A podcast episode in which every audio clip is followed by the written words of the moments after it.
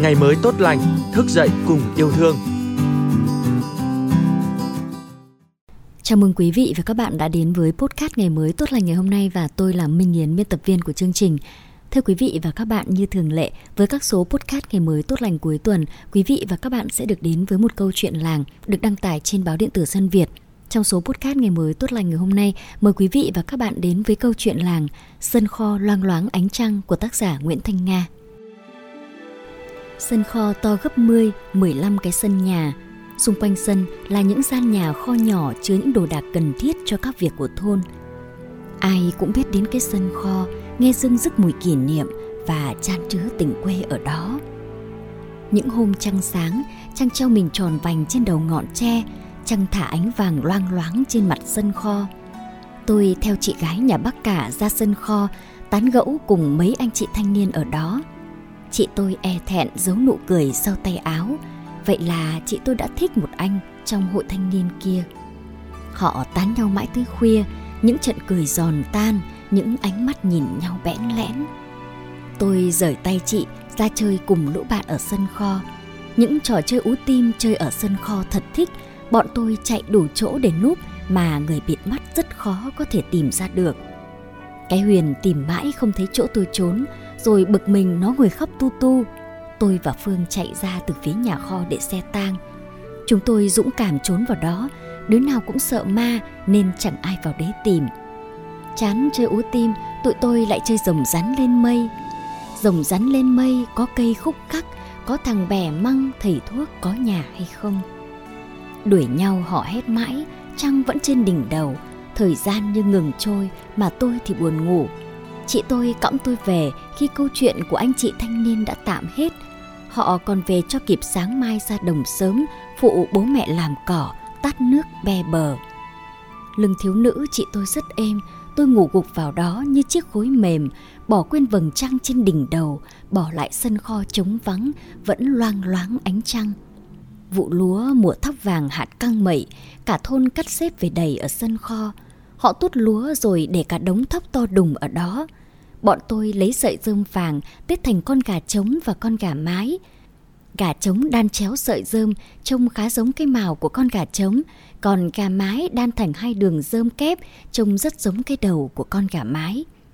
Chán đan gà, chúng tôi lại tết thành những chiếc chạc bằng rơm thật dài. Khi thì dùng chiếc chạc đó để nhảy dây, khi thì mắc lên cành cây đa đầu làng để làm đu quay, làm võng vụ thóc mới, cả sân kho nô nức người ra người vào. Những anh chị thanh niên chán lấm tấm mồ hôi, hò nhau để xe cải tiến chất đầy lúa, trở vào sân kho.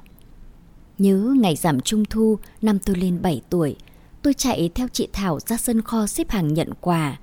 Tất cả trẻ em ở làng đều xếp thành hàng dài, đợi các cô phụ nữ mang chiếc bao tải dứa chứa đầy kẹo, bưởi, ổi đi phát cho từng em một. Cái Thủy không đóng tiền quà, Bố mẹ nó vào Nam làm ăn, vậy mà các cô phụ nữ vẫn chia quà cho nó. Mắt nó ánh lên niềm vui, mấy đứa xung quanh buông lời ghen tị, cả một góc sân kho xôn xao vì đòi quyền lợi công bằng. Tôi chẳng để ý gì, ngoài thấy ánh mắt cái Thủy rất vui.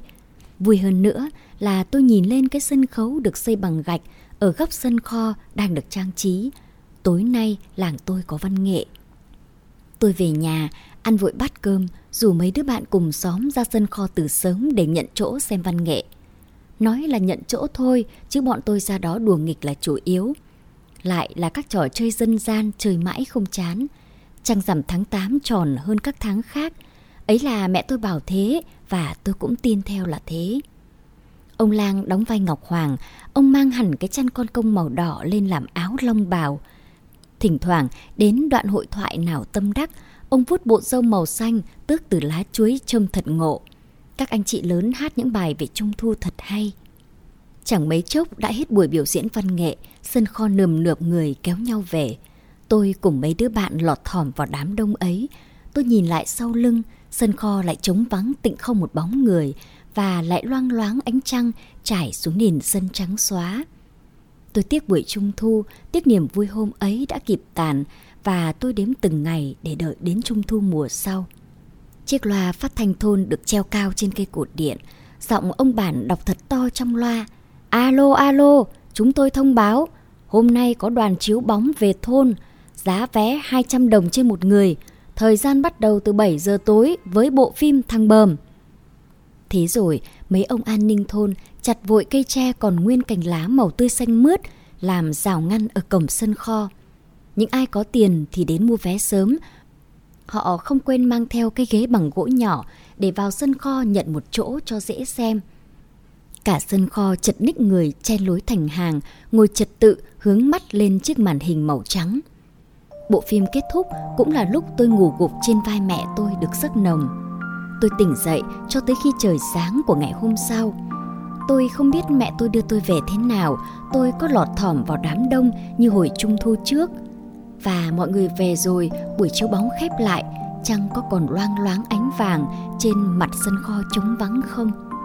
Đã rất lâu rồi tôi không còn cảm giác háo hức ra sân kho ngóng đợi một điều gì đó nữa.